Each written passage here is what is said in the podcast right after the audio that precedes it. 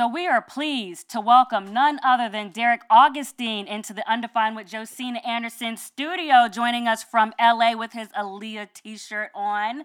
How are you doing? I appreciate you joining us. Uh, thanks for having me. I appreciate it. I'm doing very good. You're doing very good. We'll let our audience know that Deric Augustine is currently playing Cassius Clay to Cassius X to Muhammad Ali and Godfather of Harlem, which is currently on Epix in season two right now. That's the 60s era Harlem gangster Ellsworth Bumpy Johnson. I'm a huge fan of this show. Watch you on there. And voila, here you are just a few days later, so I appreciate it. Thanks for having me and thanks for reaching out. I appreciate it. He's appeared in Notorious, Queen Sugar, Surviving Compton, playing DJ Yella from NWA, Marvel's Cloak and Dagger, The Vampire Diaries, uh, When the Game Stands Tall, and It's Time, correct? I did uh, Shameless. Did mm-hmm.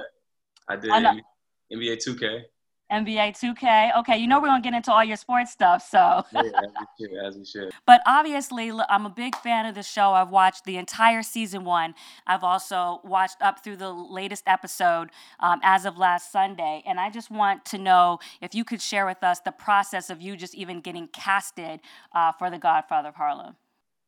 It was pretty much um, the most hardest casting process I went through. But I was I was actually in San Francisco at the time working mm-hmm. on NBA 2K20, and I got the audition, so I had to put it on tape.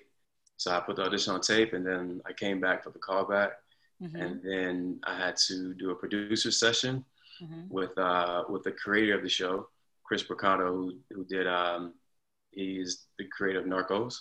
Okay. And then I had to test for network, and the network test was the was pretty much the hardest because they, um, you know, they wanted to make sure they they cast the right guy for this role. So it's like a four step process.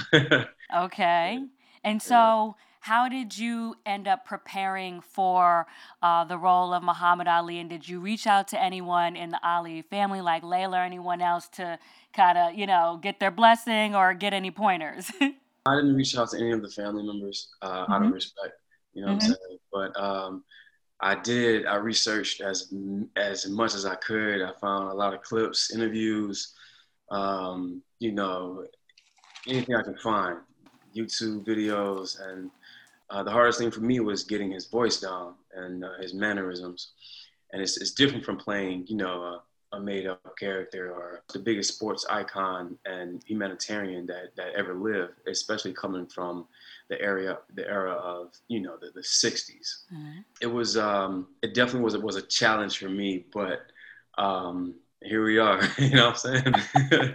so tell me what it's been like working with the great uh, Forrest Whitaker, who's obviously also the executive producer of these series, and then also uh, Vincent D'Onofrio. yeah. Uh, you know, those two are um, icons themselves. So I always say I was an icon working with icons, mm-hmm. if that makes any sense. But Forrest Whitaker is a, a very good guy. And, um, you know, like you said, he's the he's the he's the EP of the show as well. So I remember when, when my first day at work, I was I was pretty nervous and, and anxious because, um, you know, you, you want to do the best you could do, and those guys actually force you to to be great. So I'm very thankful for those guys. And at the end of season one, we had the the um, the premiere, and he walked up to me and said, "Deric, I couldn't imagine anybody else playing that role." Aww. And, yeah, which was you know it was very heartfelt, and I, and I appreciated him for that.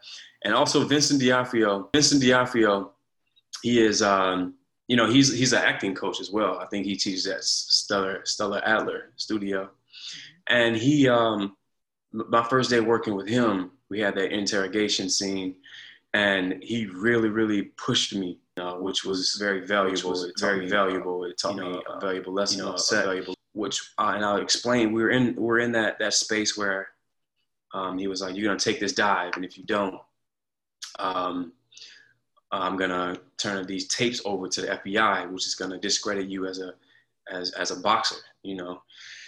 And we were in that scene, and the hardest scenes for me is when you don't say much. You know, you have to you have to you know show emotion through your through through your eyes basically and, and, through your mannerism and when we're doing that scene by the third one he he tried something different he through the he asked the director could he could he try something with me and we're filming and he and we're in that scene and he was like deric i'm gonna i want to instead of him saying, I'm to take your boxing license away, I mean, you, you know, this championship belt fight away from you, he was like, Deric, I'm to take your acting career away from you.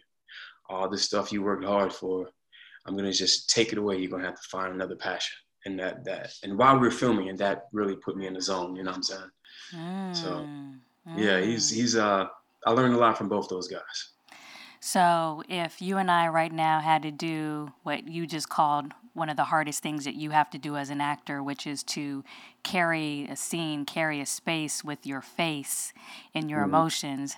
So if I ask you to just look into the camera and do that with me right now, could you could you just wipe away your silliness right now and just do it right now? Oh man, I gotta get in the space first. Oh, Not ready for that yet. You about to make me break down, you know what I'm saying? here we go. We're gonna do I it. I could, I could. All right, here we go. I'm, I'm gonna give it back to you. If I'm if I'm gonna put you on the spot, I'll put myself on the spot. Okay. So yeah, I, will I'll go first. I'll go first. Here we go. Go ahead. Oh, okay, okay. I feel you. I like that. I like that. So now you do okay. it back. All right, here we go. Here we go. Let me see if I can get into it without laughing. You know.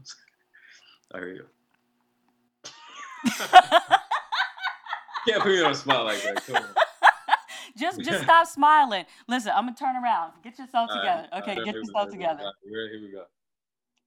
All right. I see you turning around. that's okay. That's okay. I, I saw it for like two seconds and it was amazing. It was. Amazing. That's all. That's all that matters. You know. That's all that matters. Okay, so the other thing I want to know is, well, how do you feel like just being a part of this series has impacted your career because I feel like the popularity is taken off. There's so many great actors that we've already mentioned that are a part of it. You even have Swizz Beatz, you know, producing the music. I think everyone loves the opening soundtrack. It's so dope. Um, how have you seen it just affect your career by participating in this show? Yeah. Uh, of course, we um, the show is is getting a lot of buzz, especially for season two. I think personally think that season two is better than season one. Mm, in what way? Just because um, in this season we touch upon what we what we're still dealing with in America as far as injustice and you know discrimination and police brutality, and the, the writers do a very good job of tying that era into you know this era, which is you know it's, important because it makes you feel as though as as Americans has anything changed you know in 50 to 60 years? Because we're still dealing with with those unfortunate events in today and age so while I'm, I'm watching the series i'm just i'm just blown away by by how those how the writers were able to you know to, to put these figures together and touch on that subject last season, I'm sorry, we had a little bit of that, but this season it's just wide open and it is amazing. Uh, you know, if this this show I think is is it's Emmy worthy, it's Golden Golden Globes worthy, and I don't know why we're not getting the, the credit we, we should. Maybe because it's on Epix and Epix is a it's one of the newer premium channels, but it's been around for a long time. Mm-hmm. But eh, you know, all my friends and associates and coworkers and um, you know, other people and family members, they always say, Derek, if this thing was on a bigger platform, this will be the biggest show out. And I have, I have no, you know, I, I, I truly do believe that. Mm-hmm. But you know, I love Epix, and this show is putting us on a, on a, on the front burner, and I'm grateful. And it, what it's done for my career, it, it's just it gave me a little bit of more notoriety, if that makes sense. Which, as an actor, and I started doing theater when I was younger, and, you know, I studied theater, theater in, in college and then moved to New York and continued my training and did more theater. And me personally, I feel as though an actor should do that because theater is the is the foundation to to acting. You know, it all started in, in theater and Shakespeare and, and that beautiful language, and then it transitioned and when, when I walk on set, I have a certain confidence because if I can perform in front of 1,200, 2,000 people as a lead, day in, day out, you know, doing two a days without messing up, and walking on set is easy, if that makes any sense. Mm-hmm. So it finally gave me some sort of notoriety propel, propel me in my career. Mm-hmm. And I'm very grateful, man. And I'm grateful I got casted in, in, in this in this show, in this series. Yeah, you do a really, really good job um, from the standpoint of, you know, I can tell the work that you put into it as far as just picking up the voice you know i mean because that the only the only thing i can do is you know talk jamaican because my parents are jamaican so i can say oh, mal you better go sit down right now. Oh that's so, that's, so that's my best voice change for you other than that i ain't got nothing for you. So the fact that you can is almost like kind of what frank caliendo does a lot on espn by impersonating all the different coaches and stuff. I think that's just a, such a great acquired skill to be able to not only just do another accent which i just did so ridiculously but the fact that you can take your voice and make it sound like a whole nother person is a whole nother level skill. And then, you know, um, the, the physical aspect that you have to bring with integrating the boxing, you know, the different, you know, emotions and ranges that you're going through through the different scenes. So I noticed all of that. So I wanted to say, you know, you know, very good job on that. So very, very good, very good stuff. Um, a couple things that you had mentioned, especially from your last answer going into this one. Um, you mentioned one of the things that you really like about season two is the fact that um, it's integrating a lot of the, you know, uh, scenes of racial injustice and um, uh, criminal injustice and things like that from the 60s with what's going on now. And just only because you mentioned that, how much do you pay attention to? you know what is kind of socially and politically going on right now is that something that um, you infuse yourself with, or are you more of just the creative type? It's a it's, it's a mixture of both, right? Because mm-hmm. um, I have to use my platform to talk about things of this nature. Mm-hmm. If not, then um, who's gonna do it? You know, people who are in the in the entertainment industry and even in you know sports entertainment industry, athletes, because you know when when they talk about certain certain things, their voices are, are, are heard more than others. So it's important that we use our platform to talk about social injustice. But sometimes they're fearful, you know, it's not always. You know what I mean? Because you're playing a character who had no problem speaking about the things that, you know, he did and and even sacrificing his career to, you know, make, you know, certain points as well. And then you have, you know, the emergence of Michael Jordan, who was obviously a little bit more commercially aware. He's coming back into that a little bit more now on the backside of his career as owner, but not everyone is as um, free with it, so to speak. I mean, I think it's because, especially in the black community, mm-hmm. you know, for we're, we're scared to to lose our our economical advances, not advances, but what we built so far. The disparity between, you know, our generational wealth and others, it's, you know, it's in, it's, it's completely off. So when, you know, when a black, when a black man or a black woman finally comes in, into finally building, you know, a, a, big foundation, not just for them, but for their family, they don't want to lose it. Mm-hmm. And I get it you know you don't want to lose your sponsorships you don't want to lose people backing you you don't want you don't want to lose your, your, your different funds your different sources of income because but because you're, you're standing up but you know it, it's it, it's important you got to take chances you know i'm saying look at look at colin kaepernick my frat brother you hear me Kappa Alpha Psi fraternity hey i was a swede in college Okay, okay. Sweethearts, so okay. A side to the day I die K. A side, that's if I die K. A side, ha ha hey, ha, sweet, sweet, sweet. so you didn't know that. I didn't know that. I see you. you you mm-hmm.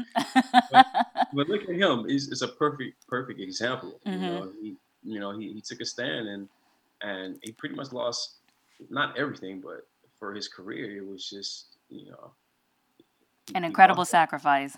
But then, you know, after the George Floyd thing, how ironic that this police officer kneels on on someone's neck, right? Mm-hmm. And Colin Kaepernick was he kneeled to, to, to speak up about that.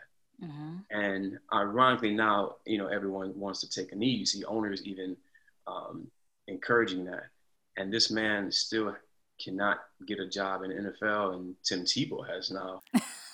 don't get it started because if you were on my Twitter over the last 48 hours, they were trying to light me up over that, and I had to set some trolls no, straight.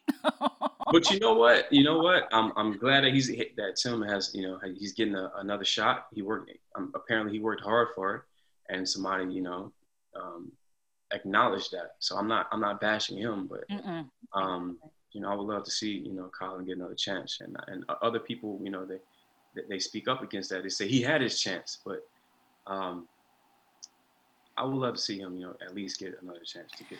and it's not just the fact that they say well, he had his chance. I mean, you know, since we're just touching on that real quick, the you know the other criticism is that they don't think he wants to play anymore, or, or and obviously, and and I even mentioned this on my Twitter, there was interest for him uh, last season with the team that I won't you know won't disclose or what have you.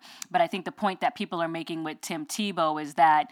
Um, you know, they're regardless of what whatever you're associating it to, um, because just even on merit alone, just yeah. even on football logic alone, with the fact that he hasn't played since 2012, without even mentioning skin color, that yeah. quadrant in and of itself suggests a privilege without even uh, uh you know having to mention that. So yeah. I think that's you know the other counter argument that people are bringing up, and you and I can talk about that forever because um, I love the fact that you talk sports, and obviously you know that's my domain. But um, moving on to the other thing that you were talking about as well, as far as um, how you got into acting. Um, what sparked your passion to act?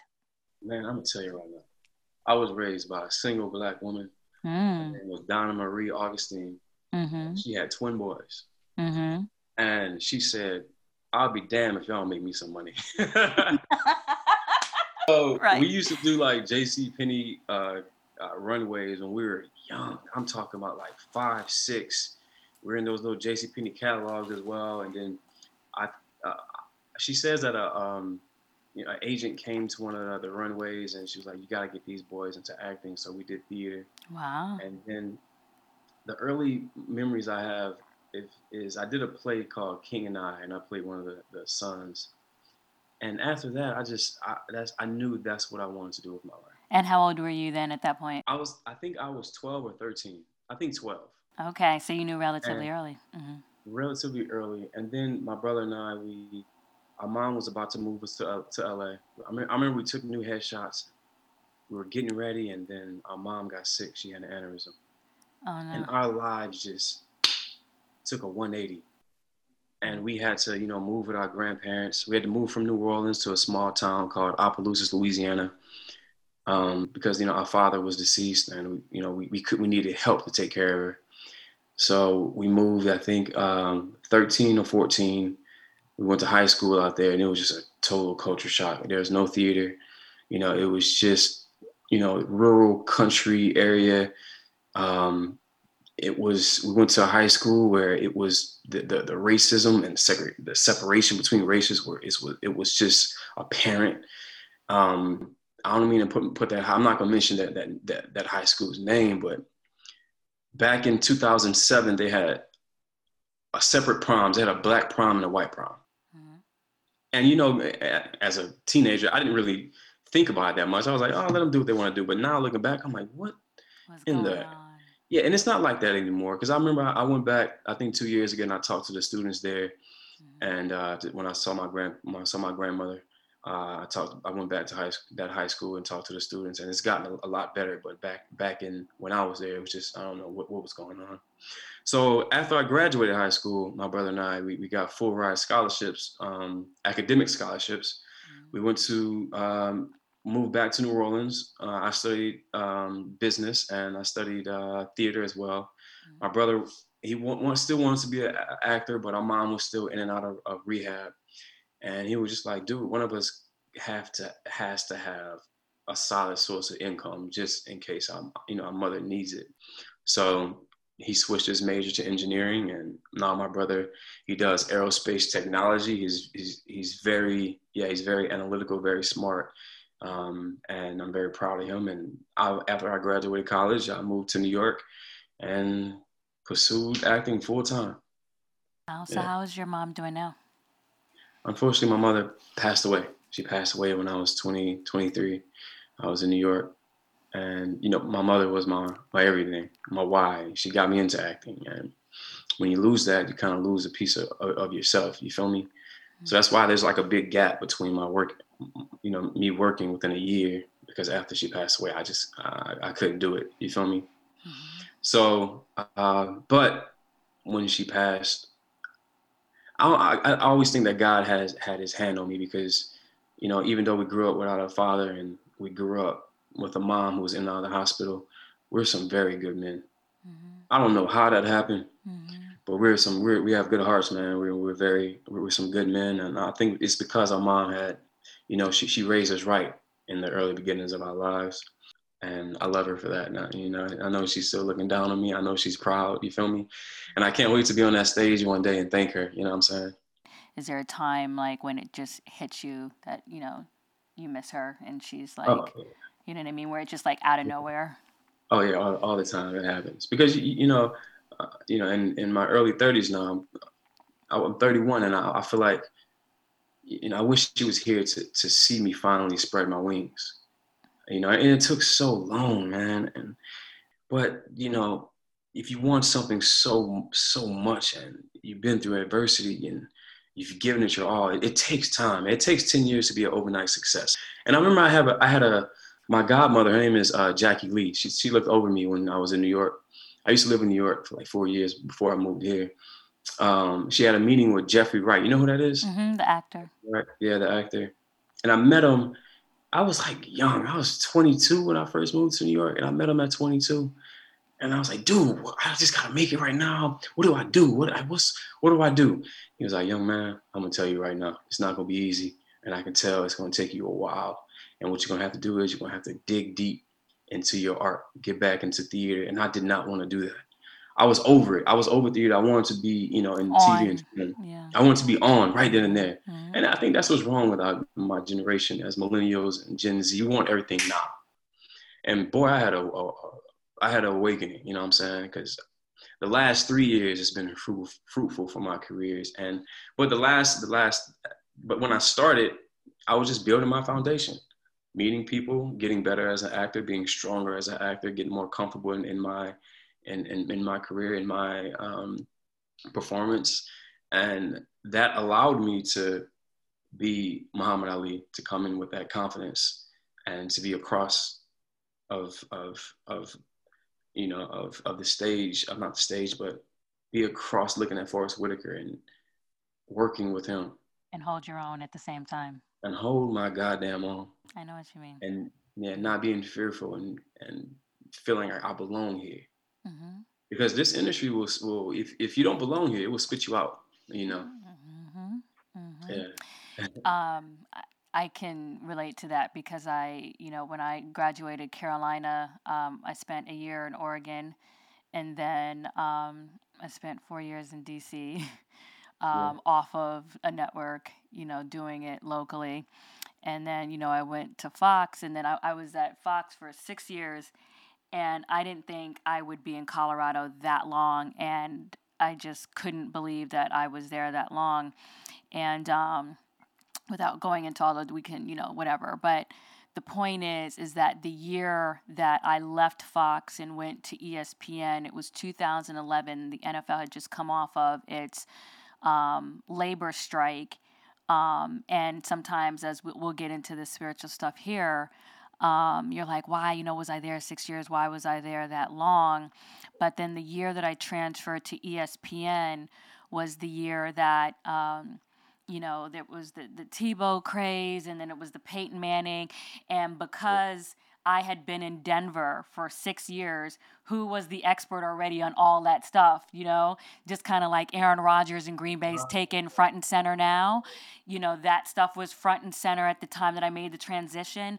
So it allowed me to leapfrog and be in command right away. Do you see what I'm saying? In terms of the time. And then also, you know, I didn't go into this business trying to be an NFL insider. That's something I acquired over time being in Denver, you know, for other things I don't want to, you know, take away from you right now.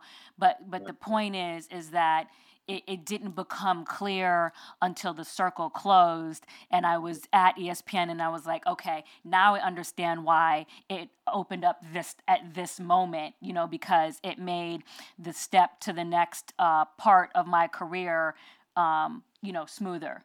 Had I come earlier, just in terms of like what you're saying about it being able to spit you out, maybe I would have fumbled sooner.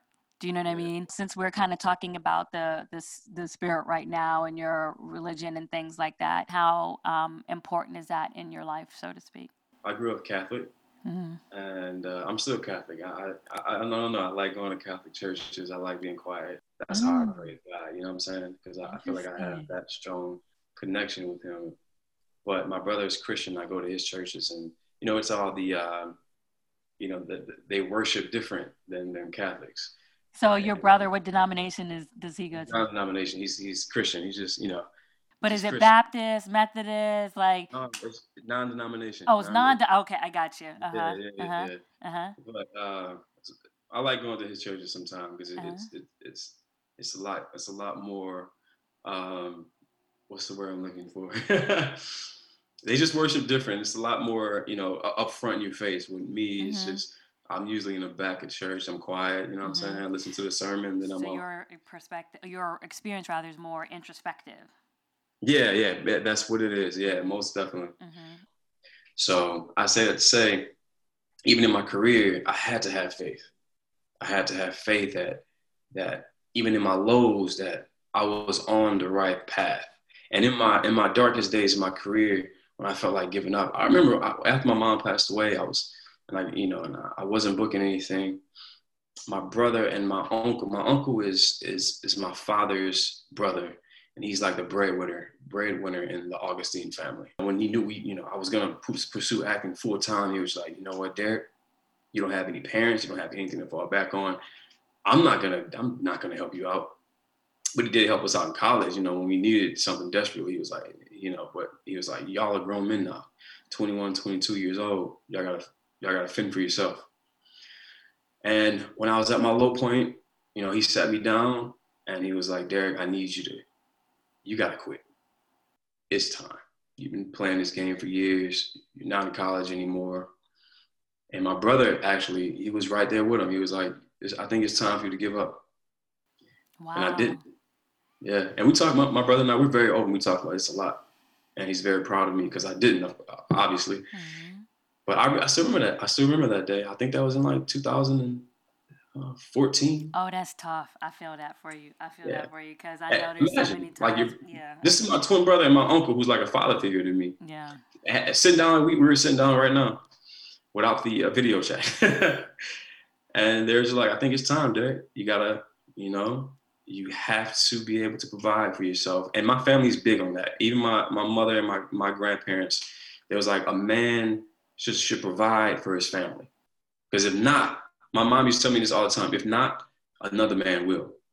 My grandfather used to, used to stress that too. If you don't take care of your family, another man will.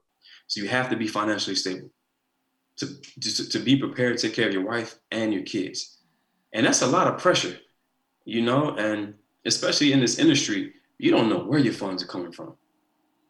You don't know. Unless you were on the show, unless you got syndication on the show, unless you were a blockbuster uh, movie star, it ebbs and flows. It it is tough, you know. Mm-hmm. So you have to be able to manage your money and be able to save and invest in the right things. But I said to say, I did not give up. When they told me that, it went one in one ear right out the other, and I stayed with it. And I always ask when I'm in my lowest point, or if I'm, you know, I need a job. I always ask God, give me a give me a sign. If this isn't the if this isn't the career you you you you you want me in, give me a sign, and I would always book another job after that. Mm. So I, I believe I believe in God. I believe you know I'm a Christian. I believe in Jesus, and I think it, it, it kept it kept me afloat in my darkest days when I wasn't booking when I needed really really needed His help. Mm-hmm. Mm-hmm. I get yeah. that because I feel like um, I, I get that, you know, because obviously I'm, I'm, not an actor, actress, but I'm, you know, in a different, you know, field where you can be in and out of gigs. so I get that, and how you go through those wilderness moments, um, where you know you don't know um, if you should carry on, you know, and and things like that. So I feel that, and sometimes it is the um, you need those moments that are what I call kind of like the hand of God moments where you it's something that shows you something that you feel it that's that gives you that just enough. Yeah. To go just, on where you where you know that that's exactly and it, and it is only something that you just kind of feel intimately um you, it, it, it could be anything. It could be a friend calling. It could be an opportunity, somebody brightened your day, whatever it is. Um, but something that you know that okay that that's what I, that's what's going to give it to me to make it today is basically what i'm saying you know what i mean so it's like it's like the there's a book called and i think i have it it's on my bookshelf in the back there, but um, I think it's something like "Wink from God" or something like that, and it's like I hear, I'm feeling you. It, I, I'm here. You know what I mean? It's like a moment of clarity. Yeah. Mm-hmm. Mm-hmm. So I get that. Um, you were talking about Louisiana and growing up there. Obviously, before we came on, talking about the the text from OBJ or whatever. But I, I, I there one thing I always say about 504 boys, and I don't know if you're 504, but I call y'all 504 boys, is that you're all very nice. I know a lot of nice 504 boys, and, and obviously I could tell by even the things that you wrote that you were in, you know, interested in. I was like, okay, he's a good one. You know what I mean? And um, OBJ, Landon, Reggie Wayne. There's so many, uh, you know, Lil Wayne.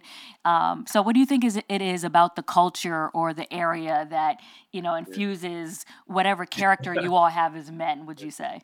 I still got my power for them. I'm never letting that go. Mm-hmm. But I think honestly, it's just it's it's New Orleans. It's just you know we're, we're it's our culture. We're, we're, good people down there. You know we come from good strong families.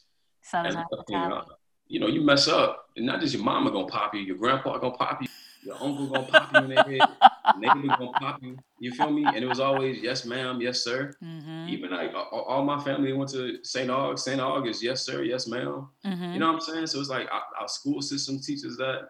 Our family teaches those good values and morals, and our mothers, our mothers have a, a strong hand on us. You know, you know what I'm saying? Because my mom taught me uh, the core values in my life right now. You know, as far as like being being a gentleman and being a, respectful man at that, you know, always opening the door for a woman, you know what I'm saying? Always, you know, not to, not not raising your voice uh, at your elders, mm. you know, things, the small things like that. Mind your your your be be, be mindful of your manner, mm. your hmm. manners. Be mindful of your of your vernacular. Mm-hmm. You know, and it's just and being patient as you were with me. yeah, oh yeah, yeah, yeah. Those small things make turns us into you know great people. Mm-hmm. If, if, you know if, if that makes any sense. I think it's a, a, valuable thing because I know once I do achieve not even stardom but become you know a household name, I want to be the man that I am today. You know what I'm saying?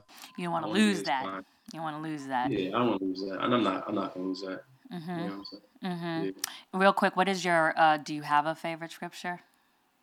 A favorite scripture? Mm-hmm. Like, I or, usually or go, you don't have to honestly, you don't have to quote it, but do you know like what do you know which one it is that you like? Like I'll tell I'll tell you one of mine right now is uh, Joel two twenty five. It's about restoration. And when I left ESPN and I was going through a lot, and I still haven't told my story, and eventually I will, um, as far as everything that you know went down. But uh, restor- the Joel two twenty five scripture talks about restoration, and it says. Um, that you know God will restore to you the years lost um, from the cankerworms and and the locusts. And basically, what it means is like, and this is the year that the cicadas are coming out. They should come out in the next two weeks or so, which is interesting because you know they come out every 17 years.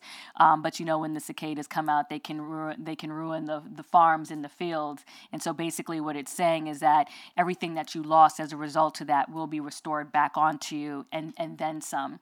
And so restoration is a big thing to me right now. Some of the things that I'm going through, my company is named Restoration Park. So for me, Joel 225 is something I'm always listening for the word restore is my kind of winking hand from God and things like that. But I was just wondering if you had a scripture that was your one that you. Yeah, that, so your your scripture is my brother's favorite scripture. It's uh yes, yeah, it's, it's, whatever you lost, God will fulfill tenfold or twice as much. Mm-hmm. So it's like it's you know it, it goes what we've been through. Right? We lost so much, but God is going to provide because God is our, our Father. Mm-hmm. And in the Bible, he, he, he, says, you know, God is a father to the fatherless. Mm-hmm. So I always I always talk to God as, as my Father. You know what I'm saying? Mm-hmm. But my favorite scripture is probably trust in the Lord with all your heart, lean not on your own understanding, and mm-hmm. trust Him with all your ways, and He will lead you on the right path. Mm-hmm. You know, I've, I feel like sometimes I'm not on the right path, and I'm asking him, you know, where to go, what to do. And if you just listen and really talk to him, he he he he, he lets you know and meets you where you are. Yeah, it meets you where you are. Mm-hmm, mm-hmm. You know. So we have talked a lot about spirit. We've talked about your acting, and you know I'm not gonna let you get out of here without talking about sports. you know I'm out here. You hear me? You said what? You know I'm out here like, you hear me? it's New Orleans. Come on now. since we we talked about your culture and everything you got from your mom, so we now we have to transition to back the fun stuff here and talk about the Saints. Your New Orleans Saints were 12 and 4 last year. Obviously, uh, your quarterback was Drew Brees, who recently retired. Um, so we can just start there. You know, how do you feel about the prospects of your team with Drew Brees, you know, being gone? Uh, Sean Payton, your head coach, is saying that the quarterback competition will be between Taysom Hill, Jameis Winston. Um, how, are, how are you feeling about that? Man, look, baby, man, I've been a Saints fan since I, since Johnny Hebert was the, the quarterback. Okay. My mom used to dress us up in, in matching uh, uh, Saints jackets. so look, I'm, I'm, I'm a I am a big Saints fan. I'm talking about every Sunday dressing up in Saints gear. I'm ready to fight if we lose. my whole day the next I thought you were supposed to be slow to anger, slow to anger, but that's what you. I'm, I'm heated, and my homies know not to text me, man. Okay. You know, if we lose, don't text me. Oh Lord. Two days. Mm-hmm. But I, um, you know what? The last couple years, we should have won in 2017 and 2018, and you know the of course, the uh, Minnesota Miracle happened. I was at that game. I was a reporter for that game. I don't know if you remember that. That's I mean, obviously when uh Stefon Diggs, you know, he threw he threw the helmet and then uh, you know, uh, Everson Griffen and, and, my man they come and give me this big hug. So I, was there. I, I, was completely amazed. Yeah, but go ahead. Go ahead. We were heart we had three heartbreaks, you know, that one and then the missed call with the Rams, and then also getting Cal Robey-Coleman. Yeah. then, Am I making you relive this? I'm so sorry. it's just, you know, we we're tired of it. We want to go to at least go to the Super Bowl. And you know, Drew Brees, I feel as though I love Drew Brees, man. That was my dude. When all my homies was like, no, he he, he didn't, he, you know, he, he didn't want to talk about that. He said that when he you kneel, you don't you don't really respect. Oh, that. you're bringing that stuff back up. I was still rolling with him. Though. I'm, I'm like, I know, but that's still my quarterback. I'm sorry. and it's just this year, you know, the injuries. And my thing with him is like, dude, don't let your pride get in the way. If you hurt, if you got all these in, in, uh, injuries, why? We're in the playoffs, bro. Why not say, hey, man, I'm gonna need Jameis to take some. Uh, oh, I see where you're getting at. So, you, are you are you saying? Let me ask it as a question. Are you saying that you felt like he should have stepped aside sooner and let Jameis come up last season? I'm saying when the last game we played, what was that against? When we we got knocked out of, of the uh, uh, Tampa Bay. Yes, thirty to twenty. Y'all lost thirty to twenty. Mm-hmm. Yeah, yes, I'm sorry, but I remember. I that. feel as though, yeah, he should never came back that second half.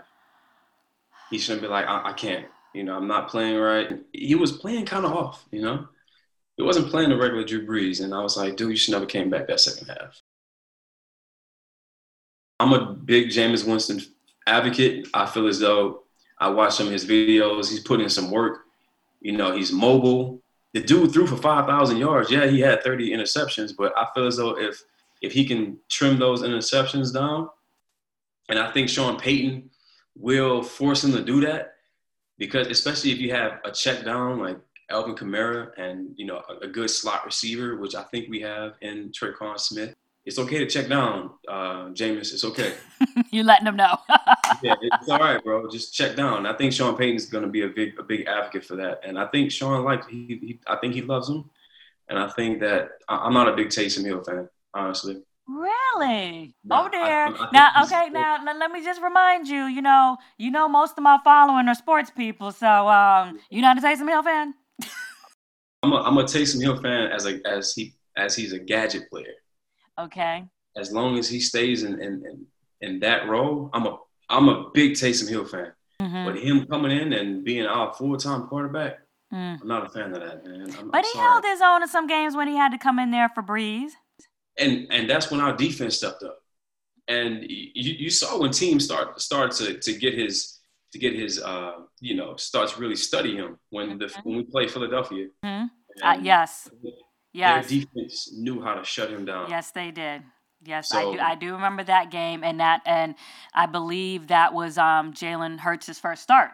Start. Yes. Mm-hmm. he played a hell of a game. I'm yes, very he proud did. of the young man. Yes, he did. But that that that really um, showed me that Taysom Hill is not. he's just He's not a QB one. He's not accurate. Some majority of his throws, the receivers had to, you know, adjust their their routes to come back to the balls.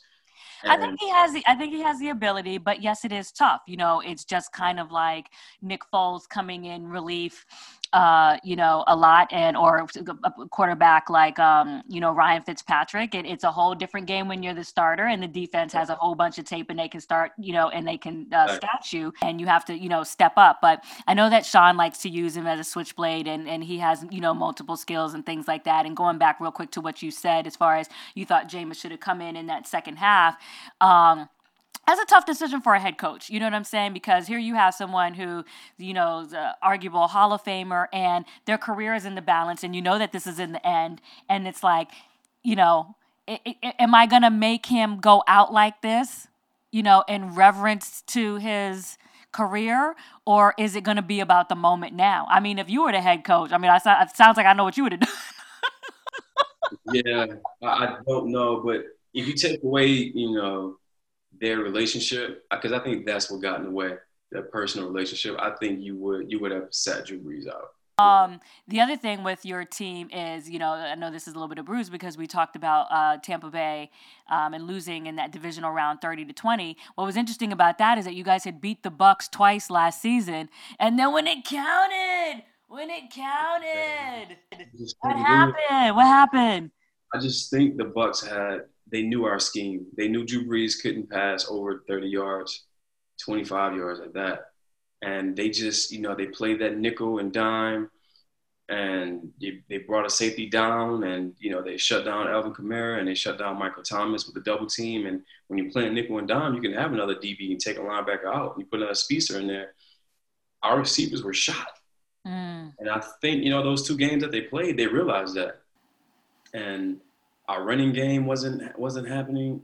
That you know the, the, the third time we played, it was just. Let me tell you, Tom Brady and them came out like a master.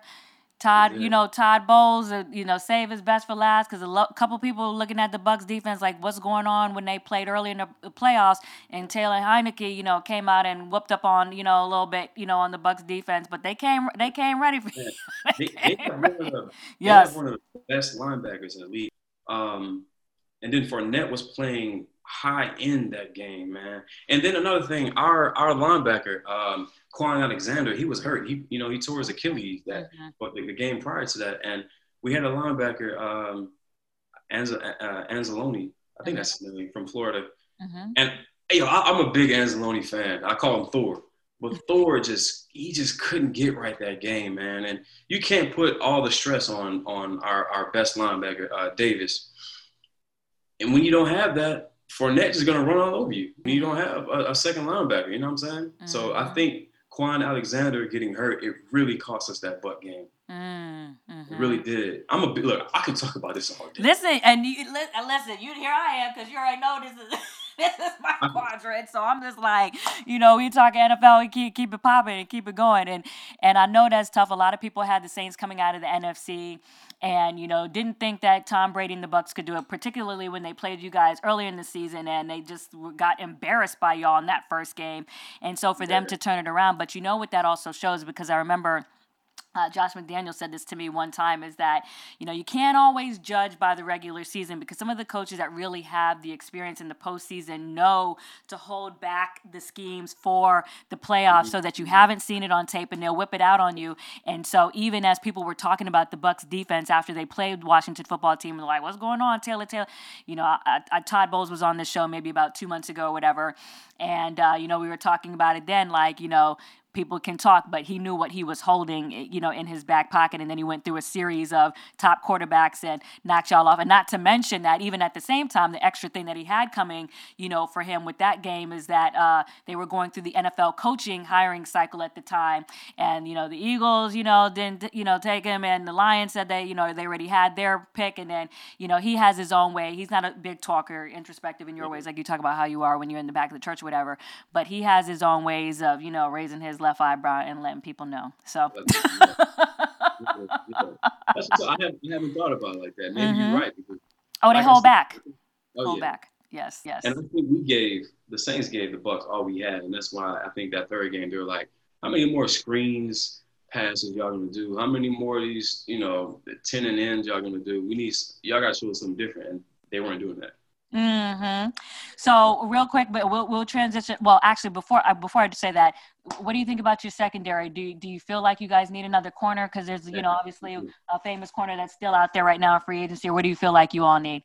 I, we need a corner, and I think we need another linebacker. I don't think we have the money to get Richard Sherman. Honestly, I think we we only have like maybe eight million in cap space, and we still have to pay Look at our, our rookies. Money. Look at you. I'm a big, I'm a big Saints fan, man.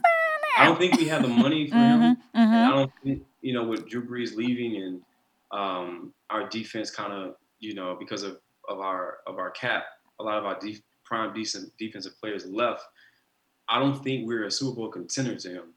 You feel me? So I think I don't think unless he he's willing to take less, you know, for the standpoint of going to a team that is going to allow him, you know, to win. Uh, unless you know, he, like he says, he goes back to Seattle if he feels like you know, you know, that's a good thing. Um, and as we're we're talking now, I do know that there's interest uh, you know, there uh, from the Saints, but we'll see if it happens. Obviously, you have to consummate things in negotiations. And the thing about the Jets, even though I know that they're keeping their eye on him, is that that would be the first time that Richard Sherman would be on the East Coast after spending just like you and you know LA on the West Coast. He'd have to come all the way out here, paying all this money that we paying out here right now. you know what I'm saying? So that's a consideration. So you know, you got to consider your family. He's got a wife. He's got a couple kids. You know, there's some sometimes there are things that you're willing to give up because of other considerations is all i'm saying you know yeah, it's, it's going to be uh, interesting what he decides. But listen, anyways, I'm getting ready to wrap you up because you've been so patient with me and you've been spending your afternoon with me. I wanted to ask you last couple, uh, well, Jesus Christ, I, I, forgot about your cooking. Can you tell me real quick, since you mentioned real quick that you were a cook, can you tell me what's your signature dish? Man, gumbo, you hear me? Your gumbo? gumbo okay, man. so all right, so what's what's your what's your secret what's your secret methodology for putting together? My grandma gave me, gave me her recipe. It's all about the the roux. Mm. You, gotta, you, gotta, know how to make your roux, mm-hmm. and it has to be just right. You can't overburn it, and you can't undercook the roux. Oh, so you can make some serious gumbo. And throw down in the kitchen on some gumbo. Mm-hmm. And and okay, and is there a secret ingredient that you have, or anything that else that you make it special other than your roux? Your the roux. roux stock. So a lot of people, you got it's your, your gumbo stock. So what you do is I use like uh, smoked smoke smoked meat, like smoked turkey. so you take up. the time to smoke your own turkey, or it's pre-smoked? No, no, no, okay, okay, okay, okay, okay. I'm like, yeah. I was about okay, okay. buy organic smoked meat, and then okay, use that with the with the uh, shrimp shells and uh, the, the chicken stock, and you put that in in boiling water and that makes your your your gumbo stock. And then once it that boils for like 45 minutes, you drain it, and then he used all that juice for the stock. Mm. You feel me? Mm-hmm. Yeah. Mm-hmm. And um, is there anything else that you have as your signature dish? Uh, gumbo is like my, my signature. I'm not gonna lie to you, but I, I have my, my grandmother's recipe for her like Cajun red beans and rice as well. So you like food really, really spicy? Yeah, really spicy. Okay. Yeah. I'm a little bit. I'm allergic to red spice, so if you ever mm. made me a dish, it would you would have to do it on the milder side because I don't want me being like this after, and then it wouldn't look. Oh, you can't do all that. Yeah, yeah. I mean, which is funny because my parents are Jamaican, so I used to be able to yeah. eat jerk and all this other stuff, you know, curry, escovitch fish, all this other stuff. And then one day when I was in college, it's like I just developed an allergy to it, and anything that's like pepper to the tongue is it. it I'm I'll be I have a little bit of an allergy to it. I'm sorry. I know, I know. So you'd have to turn it down a little bit. My my uh, signature dish is honey uh, Dijon tenderloins. Um, and also, I'm really I'm really good with salmon. I love all kind of different salmon dishes. Oh, yeah, so I, will freak out a salmon and salmon in, in, a whole bunch of different ways. And I, I seen I think I seen on the internet that you are you selling some um, aprons or something like that. That not, oh, that was a joke. Okay. I was like, are you? I was like, am I going to see you on Shark Tank now? Is that? I got those made. I got that that made, but I'm thinking about it. You know what I'm saying? Oh, okay. So it might be it might be a little side hustle for you. It might be a little side hustle. You know what I'm saying? You never know. Okay. And lastly, Deric, what is your um, what is, what do you envision as your dream role? Like, um, obviously, right now you're in a, a, very blessed opportunity to be on Godfather of Harlem, and you're um, acting with these incredible actors, but is there like a, a, a dream role or you know someone else you also aspire to work with i really want to my dream role would be so I wrote a script called The 25th Dynasty, which is based off the uh, the ancient Kushites, formerly known as formerly known as the Nubians, which are in essence the real Black Egyptians. Mm-hmm. And one of the roles in there, he's the the lead antagonist. His name is Tefnaki. Mm-hmm. And uh, that would be like my, my dream role to get this film produced and I star not co-star as the as the uh, antagonist. Wow. Yeah. Because I think I read that you you do you do some writing and you've been you write on you trying to create your own content in that sense too. Yeah. Where do you find time to do all that? Man, I don't know. I'm, I'm, finishing up a novel right now. And my brain is like it's going. You're writing a novel. I'm writing a novel. I'm at like I'm at like sixty thousand words. I have wow. twenty thousand more. Without a uh, ghostwriter, uh, your whole self.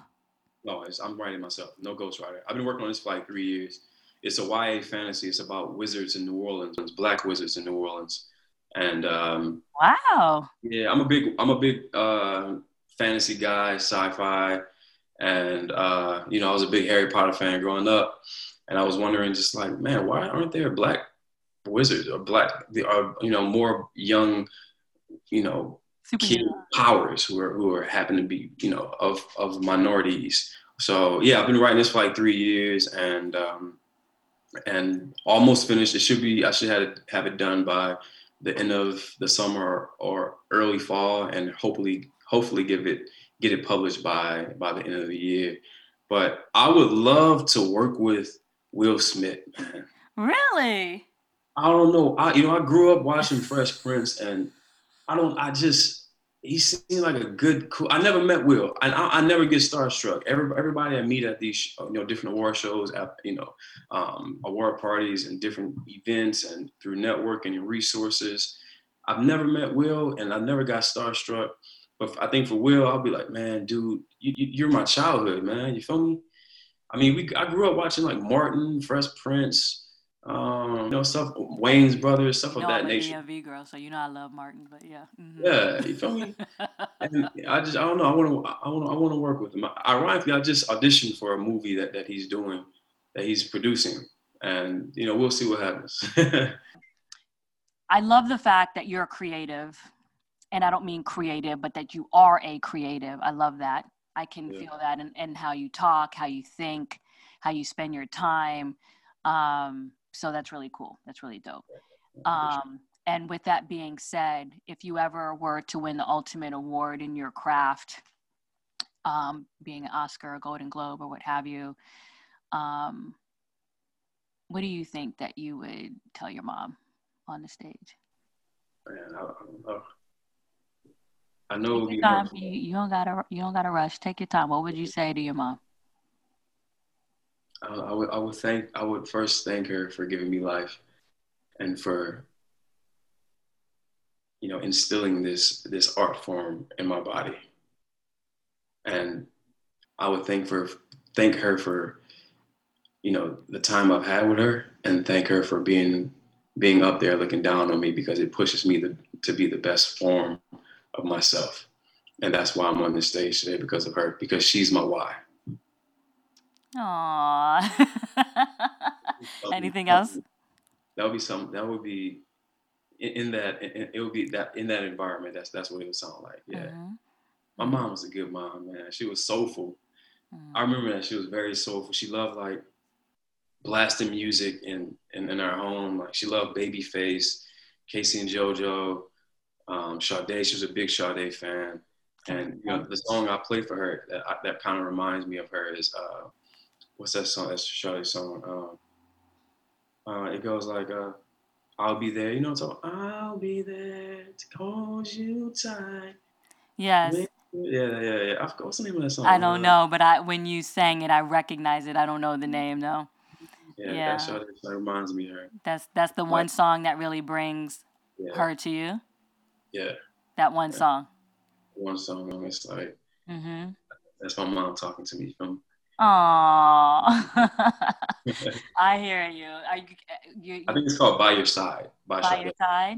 Yeah. Okay. Well, you know, I, I I'm a 80s, 90s, whatever, and you know, so K-Ci and JoJo, that's that's a little bit more my speed. You oh, know, oh yeah. had the strangest feeling. I can't sing no. no, that's all good. My mom was a big like baby. I remember she loved Babyface too, and I actually ran into Babyface like three years ago at the Grove out here, uh-huh. and I just wanted to be like, "Yo, my mom loved, loved you." you. Yeah. yeah. I was like, "Nah, you know, yeah, we keep it cool." Anyways, listen, I have taken up so much of your time. I hope you had a good time talking to me. I really appreciate you making um, time in your day to come on, being patient, obviously, at the beginning of everything that was going on. You're, you're such a. Uh, you know, great talent with everything that you're doing, and obviously wish you a lot of success in everything that you hope to achieve because you certainly are got your hands in a lot of different things, you know, with writing a book and writing a script, and you're acting and you're auditioning, you're cooking gumbo, you're trying to perfect it. You don't make salmon like me, but it'll get there. There. Oh yeah, yeah, it'll get there. It'll get there. It'll get there. But listen, Deric, I really appreciate you coming on the show and thank you for giving me your time. Thank you so much. Thanks for having me. God bless you. And on your future endeavors, wherever they may, may lead you. Thank you too. I appreciate it.